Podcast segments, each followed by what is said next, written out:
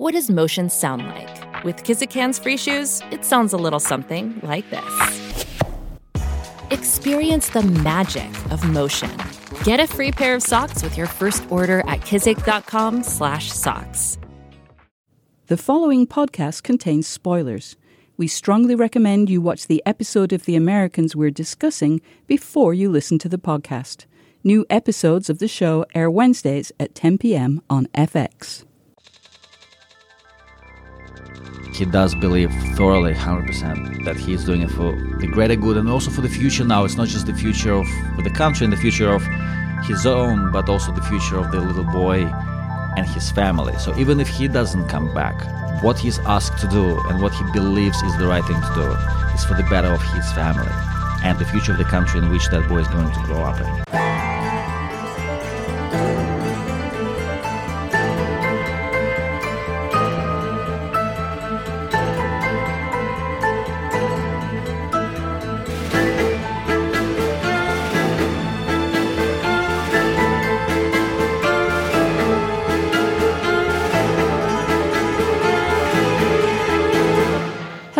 Welcome to the Americans podcast for the 6th and final season.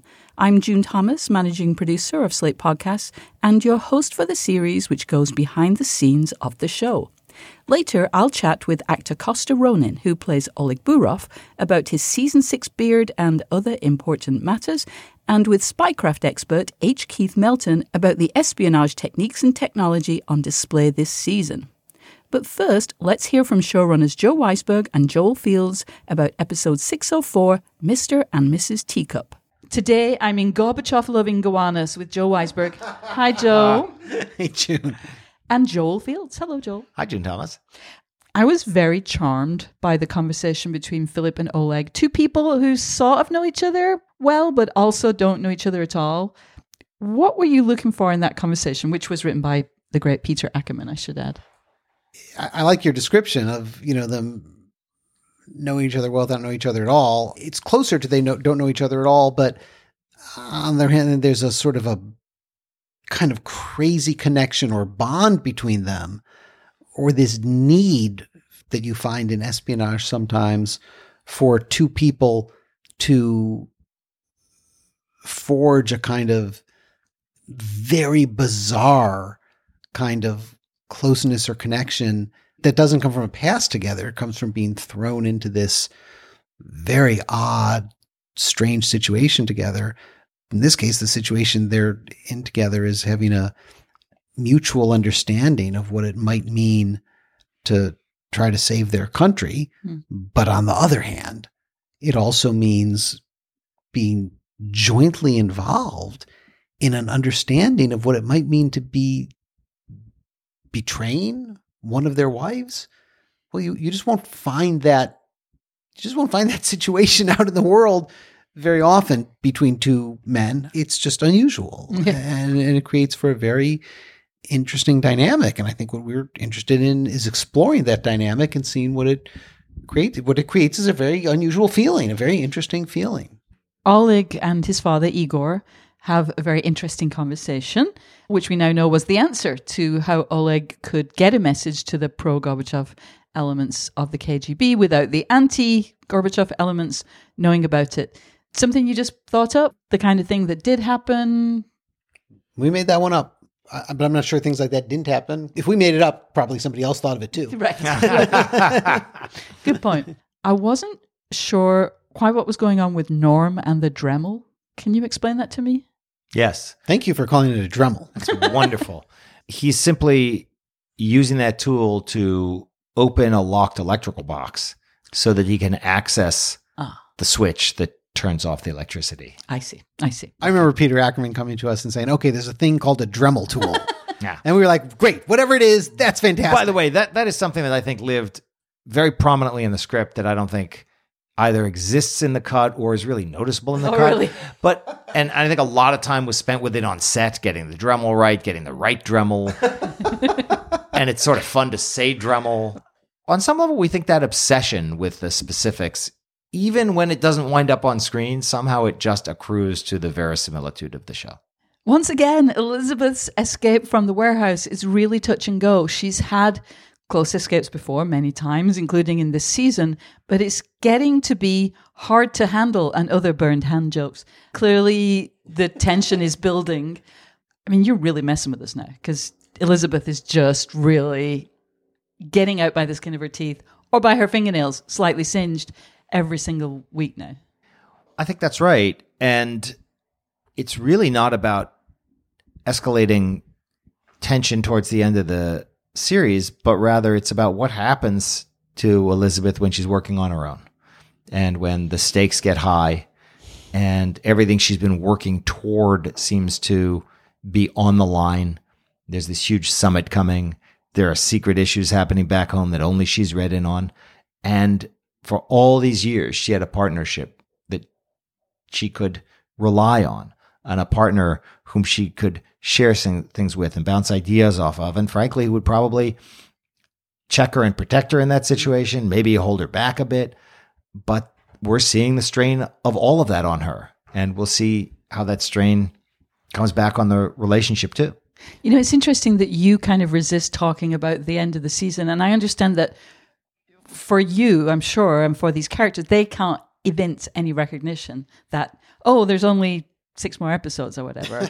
But you have to be aware that the viewer is very conscious of it. And it's really funny that you say that, because we, I think, completely blocked it out of our head in the process for that same reason. We just wrote the story as it unfolded. I think in a way we were surprised, even though we knew exactly what the end was, we were surprised when it came time to write those scripts. And the first kind of conscious experience I had with that was with my wife, because I tend to rewatch all the episodes a night or two before they go to the network and do kind of a final series of notes at home. So I share that with my wife. And after episode 6, which we watched recently, she turned to me and said, "How many are left?" And that was the first time I realized, oh, people are going to experience it that way. Yeah. By the way, if we can go back to that warehouse scene for 1 second. Yes. In our minds, that's like the darkest scene, like visually darkest scene anyone's ever done on television. But nobody's even mentioning it, making us slightly worried that we just need new glasses or something. Maybe we need to make it darker. Maybe we need to make it darker. We feel it's like barely even visible. Everybody should be maybe complaining it's too dark or saying, oh, how great that it's so dark. Could you at least ask us like, oh my God, that scene was so dark. Well, why do you want it to be so dark? Oh, thank you for asking. Because it was dark there. It would be so dark. She shoots the lights out. We wanted to push the bounds of how dark of a scene you could do. Wow. Okay. Elizabeth also lies to Marilyn about Julie, a.k.a. Paige, in a way that seems dangerous to the operation. Paige can't go anywhere near Stan, we know. And by lying about the reason that they can't use Julie/Paige, Elizabeth kind of underrepresents the danger that Julie/Paige represents. Do you think there would have been other occasions, if it hadn't been for the whole, like, she's my daughter business, that Elizabeth would have lied or just wholly misrepresented things to other key members of her team? I think for Elizabeth, lying is just a tool. I mean, I don't think it's something she thinks twice about. She thinks about being effective in her job. And I don't think she has one whit of consideration of lying to Marilyn or anyone else when it comes to getting the job done. That's just a fact of what it means to be Elizabeth Jennings. And that, I don't think, says anything at all about how much she cares or doesn't care about Marilyn. It just says something about how Elizabeth gets things done. That being said, things have to get done, and they have to get done effectively. And I think Paige is a little bit on thin ice. Yeah. You know, she'll lie to Marilyn as long as she still believes in what she's saying. But if Paige can't hack it, she will be fired like anybody else eventually. Mm. Yeah, but of course, what she says to Marilyn there has nothing to do about Paige's abilities. It just has to do with, as you said, the fact that Paige can't go anywhere near Stan Beeman. Yeah. So don't use her on this one. There's a lot of cross-cutting at the end. Elizabeth and the Haskers going to the World Series party, Philip bonding over two-stepping, Paige making out with Brian. That's something, it's a technique that's been relatively little used in The Americans, I think, even though it's kind of a classic spy trope, which I know you avoid. But I feel like you bring it out for big events. What's your response to my saying that? Well, I don't think it's just a spy trope. It feels like a television trope. Yeah. I mean, it's used a lot. You know. We've tried not to use it too much, but it seemed like here we were 4 episodes in, and you have these 3 characters who are part of a family, but their lives have diverged at this point. And yet they're all so interconnected. Mm-hmm. So that sequence just seemed very natural to us. To me, the danger zone of it is if the stories you're intercutting like that, if they kind of reference each other in too heavy-handed a way, then it seems like you're trying too hard. Mm-hmm, mm-hmm. But it's hard to put your finger on what makes it cross that line. And we've found sometimes, because you often have an option. You can often do it or not do it in those same places. And sometimes we find you just have to try it and see if it feels good or doesn't. It was interesting. It was a very challenging sequence to edit. It took a while for it to get visually right. And I think a lot of that had to do for us with the cadence of it and the build of it and kind of increasing the pace and then finding a place for that pace to slow. And then finding the right song and figuring out a way to edit that. The longest field goal ever attempted is 76 yards. The longest field goal ever missed? Also 76 yards. Why bring this up? Because knowing your limits matters, both when you're kicking a field goal and when you gamble. Betting more than you're comfortable with is like trying a 70-yard field goal. It probably won't go well. So set a limit when you gamble and stick to it. Want more helpful tips like this? Go to keepitfunohio.com for games, quizzes, and lots of ways to keep your gambling from getting out of hand. And now a conversation with Costa Ronin, who plays Oleg Burov. Costa today, like Oleg, is wearing a beard. Yes. And my first words were, oh, it's real. Is the beard its own character? Does it have its own, like, does it require green M&Ms? Tell me about the beard. I actually shaved last night. This is all just this morning. But it definitely is its own character. It definitely has a life of its own. Do you like acting with the beard? Absolutely not. I mean, look, it's kind of a little bit two-sided because on one side, I love it because it adds a certain dimension to the character, a dimension we can explore that we could not explore in the previous seasons because of the kind of work that he does and because of where he is in his life, personally and professionally. And it also, you know, people who wear facial hair usually have something to hide. That's kind of where it psychologically comes from, which taps in very well into where Oleg is today. But personally, you know, the beard for me started out when I, in hiatus, go traveling somewhere and I just don't shave and I have this whole safari, worldly kind of a tired explorer look and feel. And then I never, ever did I think that it will ever become a part of the character. But here we go. It is a part of the character now and I cannot wait for it to be gone. So it's been a journey. It's been, let's just say we've tried becoming friends with the beard and we've failed. Oleg has changed tremendously over the 3 years since the end of season 5. He got out of the KGB. He's no longer living and sleeping in that single bed in his parents' apartment with his kind of feet hanging over the end. Talk me through those changes. He is married now. They met at the dinner, which was set up, as we remember, by Oleg's parents. The dinner itself, as we remember, didn't go down all that well because of everything that was going well in his life at that time. But Elin and him, they did have a history, and they, of course, developed their relationship and got married, and they've got a beautiful 1-year-old son. And there was so much fun to film that with Lianca and with the twins, because we always get the twins. The previous 3 years were very interesting, but very difficult for him at the same time as well, because he would have had to have a conversation with her saying, look, there is life before you and life since I met you this time, since we were connected and started a family. So let's never talk about my life before you. Let's just start from scratch, a clean slate, and try to build a life together.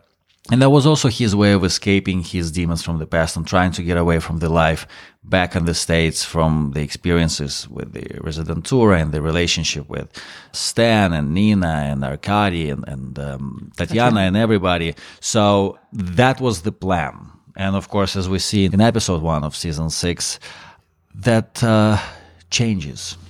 It changes, and it seems at least that he makes that decision very quickly. Does that mean that he wasn't really happy with being husband and father? Was he craving the thrill of intelligence work? He was happy in this life, but at the same time, it's not something you can get out of a person. once you are an agent, once you are a spy, once you have gone down that rabbit hole of that career path, I don't believe you can ever stop. I mean, you can call yourself whatever you want, you can introduce yourself as whoever you want, but at the same time, it's in your eyes, it's in your soul, it's in your heart, and you may try to forget it as all you want. It's just not going to happen. But he also kind of betrays his family. His family needs him, and he takes off, and he puts himself in danger, or don't you see it that way? I absolutely do not see it that way. He does not betray his family. Everything that Oleg has ever done was for in his eyes, the greater good, and was really quite selfless. That's at least how he saw it. And even now, when he has to make the decision to leave the family, he's not thinking that he's leaving the family forever, even though there is this inkling deep inside that he may never see them again. Purely because he knows what's waiting for him out there. And it's one of those things where in that line of work, you never know when you can come back. And also in that line of work, when you're out there, a directive from center can come in and say, we need you to do this next and this next and this next. And next thing you know, you're away for 6 years. And there is absolutely nothing you can do. So he does go away after the meeting with Arkady, but he does believe thoroughly, 100%, that he is doing it for the greater good and also for the future now. It's not just the future of the country and the future of his own, but also the future of the little boy and his family. So even if he doesn't come back, what he's asked to do and what he believes is the right thing to do is for the better of his family and the future of the country in which that boy is going to grow up in. Do you think that Oleg was always such I'm quite sure what the word is, an idealist? Absolutely. I mean, that wasn't just a blind idealism where he did things without having an understanding of how things are done.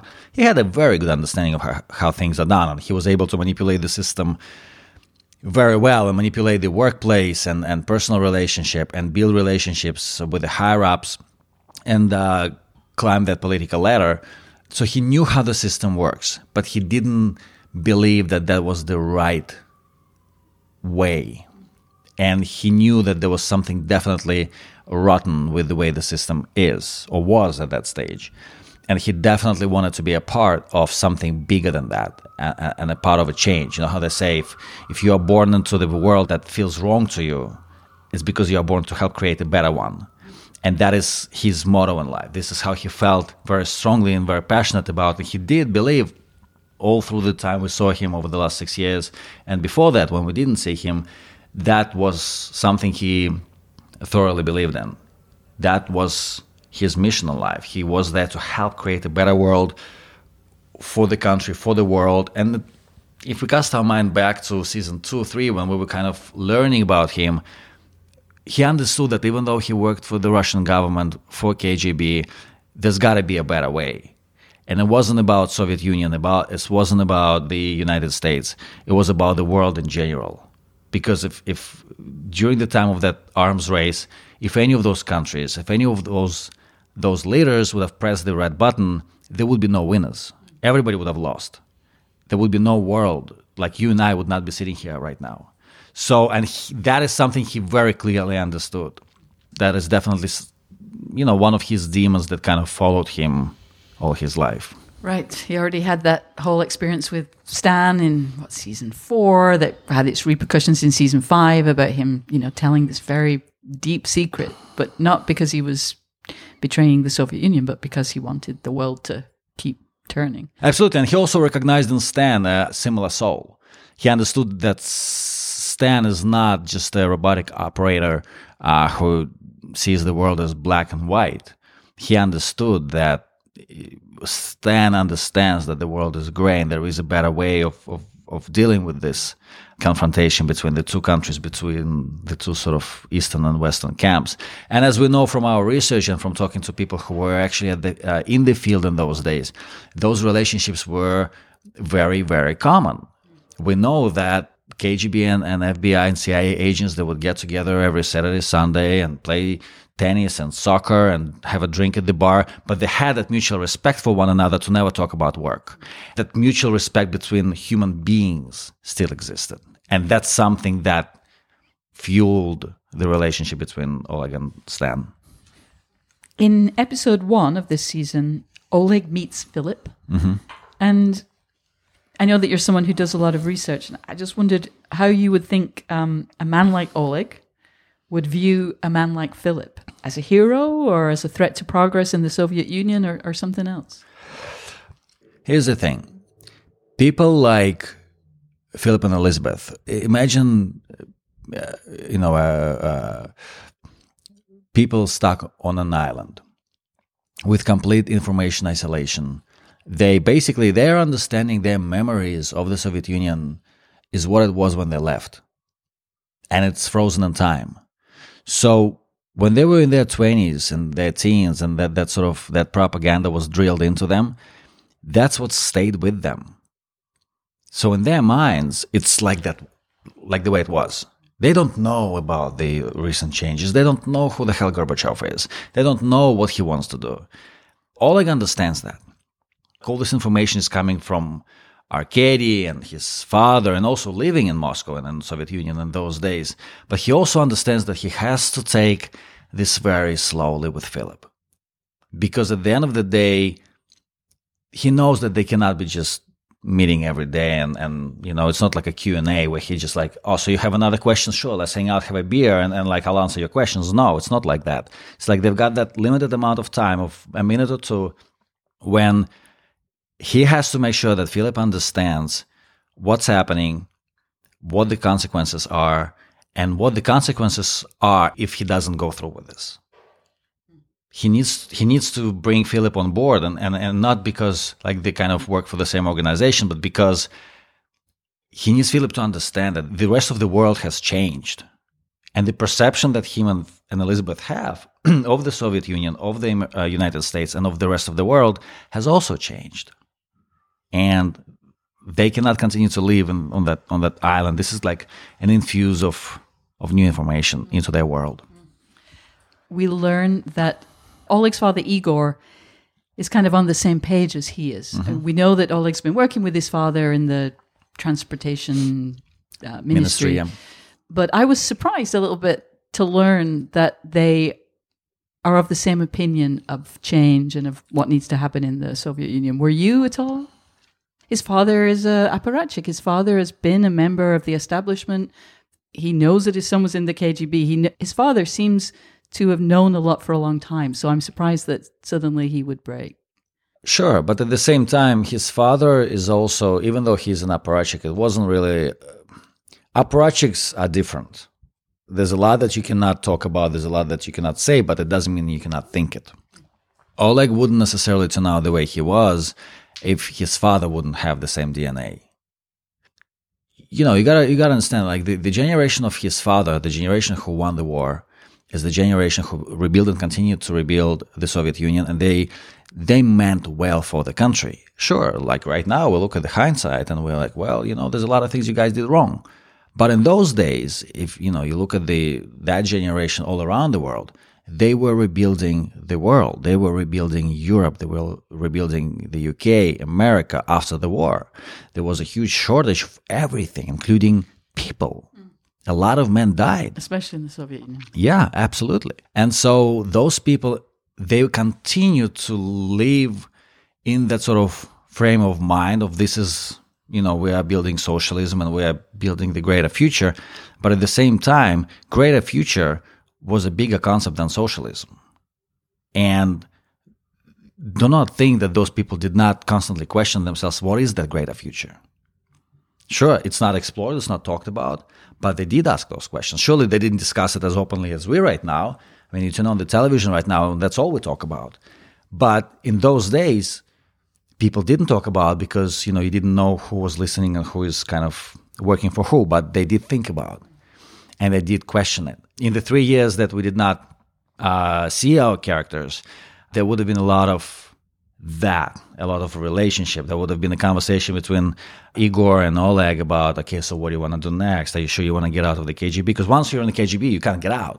It's not like you can here's my resignation. No, that's it. It's like once you're in the system, which is something that hasn't changed since those days. So there would have been a lot of conversations and there would have been a lot of a lot of relationship building between Oleg and Igor as men and as father and son. But their relationship also in their nature has changed, because Igor doesn't look at Oleg as his little boy doesn't, anymore. He recognizes what Oleg has done. He recognizes what Oleg is doing and what he wants to do and how he operates as a man. He's not a kid in his 20s anymore, because, once a kid, always a kid. No, that kid has already gone through his own war and conquered his own demons and proved himself. So as a man, Igor definitely sees that. Before we sign off this week, let's hear from spycraft expert H. Keith Melton, who advises the Jays about intelligence gathering techniques and technology and supplies many of the show's spy gadgets from his personal collection. At the beginning of Season 6, we jumped from 1984 to 1987, and I wondered, did spy tech evolve much in that three-year period? Well, it did, but perhaps in ways that aren't as evident. Keep in mind that the functions and the basic objectives of espionage have never changed. We want to discover other people's secrets. We want to be able to communicate secretly ourselves, and we want to find people who are out to spy on us.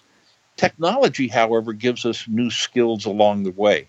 What happened in the mid-'80s, and we certainly reflected it as the show went, was that we began to see in 1984 the birth of the first personal computer with IBM, and we began to see data being put on networks where it began to be shared widely and more usable. And as we go into the season, we see now that the counterintelligence officers begin to have the ability to search databases far more effectively and efficiently they could when they were just searching manual index cards.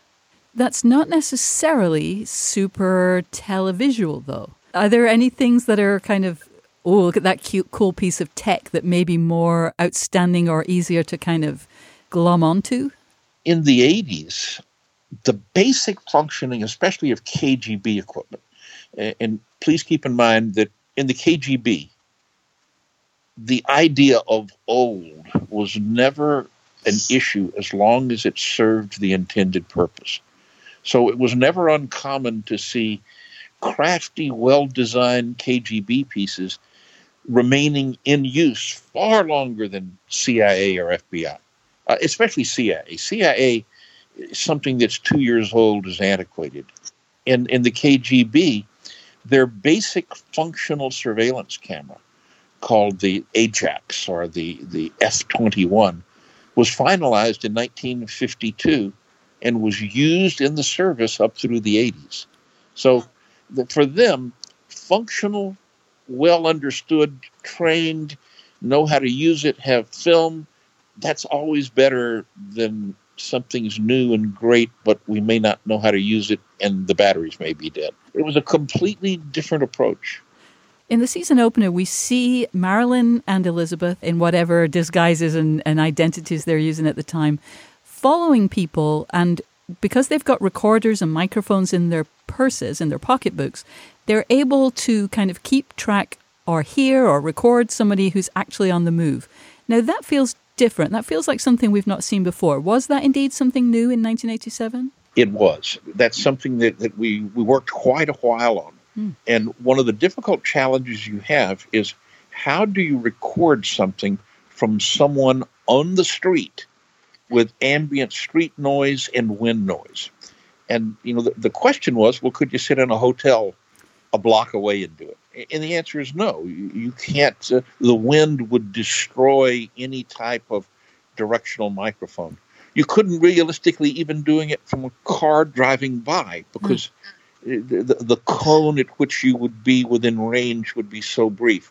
So we came up with the idea in the 80s. The KGB was developing and was purchasing from Taiwan a new type of flat directional microphone in which you could mount a series of basically microphones in an array on a flat piece of circuit board. And actually, they would be very pointable. And this was the idea to place it in either a lady's bag or a briefcase in a way that as you carry it, you can naturally point it to the target. And that was something that was very realistic. The challenge is it's very hard to tell whenever you'd get that exact clip of information that you'd want. So in the real world, for example, there may be a team of people doing that. Later in a laboratory, you try to piece together all the bits and recover usable conversation. In the 1980s, that was about as good as we could do. These days, there's other techniques that may make it a bit easier with lasers, but those wouldn't have been available in the time period we were working. And it's not simply that Marilyn or whoever is, walking, pointing her pocketbook at the person they're trying to monitor. It's also that Elizabeth is hearing it in yet another place. I presume it's much too early for Wi-Fi, but how would that specific connection be made there? In any covert communication systems, you have your microphone that's picking up the sound, and you may go into an amplifier to amplify the circuit. But you either have to record it at that point or transmit it to a listening post nearby where you then can overhear it at the same time you're recording it. And a person could do either. The challenge is that you're always worried about you have to remain in range, so you need to remain in kind of the proximity of this. And when you're following people, for example, think of the difficulty. You don't know which way they're going, right? And you don't know where you're going to be recording the bit of conversation that you need. So in the show, we made an assumption that they were remaining in a vicinity that were able to get a nice signal up to a listening post, and that's where Elizabeth was. Another thing I've always wondered about listening devices in the show. So, for example, in the case of where Philip is running Kimmy, or he's not actually running Kimmy, but he's using Kimmy, he's got a tape in her father's briefcase. One of the things I've always wondered about that is how can the recorder hold so much material? I mean, I think back into the 80s and I think of like C60 cassettes, 30 minutes on each side. How could they possibly have recorded enough information to have been sitting in a briefcase for a matter of weeks between pickups? The KGB, were masters. And one of the things that where they stuck with old technologies, the predecessor to the tape recording was a wire recording. And in the World War II period, people used thin wire, and they just were recording information on it. And it was non-stereo. What happened is when the West went to a tape in the 1950s, the KGB stuck with the wire. Wow. And by the 1980s, they could record up to 90 hours on a small spool of wire. And this was extraordinary. Their favorite tape recorder, well, they used a couple. One called a Maison, and the other one was called Lilliput. It's possible to get exceptional recording because non-stereo and the fact that there's, no, of course, no video. So our idea of 30 minutes being a long time, in the intelligence world, they dwarfed it. And the other thing that they had the ability to do is you do a voice-actuated pickup. So you'd kill some of your dead time, even though you'd lose a quarter of a second on the pickup. You'd only start it and stop it when there's a noise to record. So you gave you a functional life a lot longer than 90 hours. Right. Once you've picked up the wire or you've picked up the Lilliput, do you need another Lilliput to listen to it? It's an interesting point on KGB and East European recorders, especially in the Cold War. They never believed that an agent ever had a need to listen to anything they recorded. So to give an idea, in the West, we think of a tape recorder as being both play or record. Well, in the Soviet Union, they only recorded, so they didn't have a second head to play. And it was easier to manufacture. It took electricity because they felt that once it's recorded, then that becomes a secret and the agent shouldn't have access to it. And so they would have to take the contents on the wire and they put it on a larger machine to play. We see Elizabeth receive a very special necklace. Is that necklace based on a real item? The idea is that if you have an agent that wants to take their own life, how would you conceal a poison? And in the real intelligence world, you do have agents that choose to die rather than be interrogated. And during the Cold War, it was especially an issue in the West where we had recruited Soviet sources. They knew the option was so horrible if they were caught that they would just rather die. But to issue what we call an L pill, a lethal pill, which could be, it could be cyanide, it could be some special formulas that the CIA developed. It required, for us in the West, it required the approval of the director of the intelligence service. Wow. One of the things we talked about in this is, did the KGB have the ability to do this? Absolutely. They had a poisons chimera, a laboratory, beginning in the 1930s that They put far more work into poisons than the West ever did. So they certainly had the ability to it. It would be my feeling that in the real world, it's very unlikely that an illegal would ever commit suicide. Thanks to Joe Weisberg, Joel Fields, Costa Ronin, and H. Keith Melton for talking episode 604 with me. Thanks also to Daniel Schrader for recording assistance and to The Americans' Sarah Nolan for organizational help. Please join us next week when we'll be discussing episode 605, The Great Patriotic War, with some very special guests. I'm June Thomas. Thank you for listening.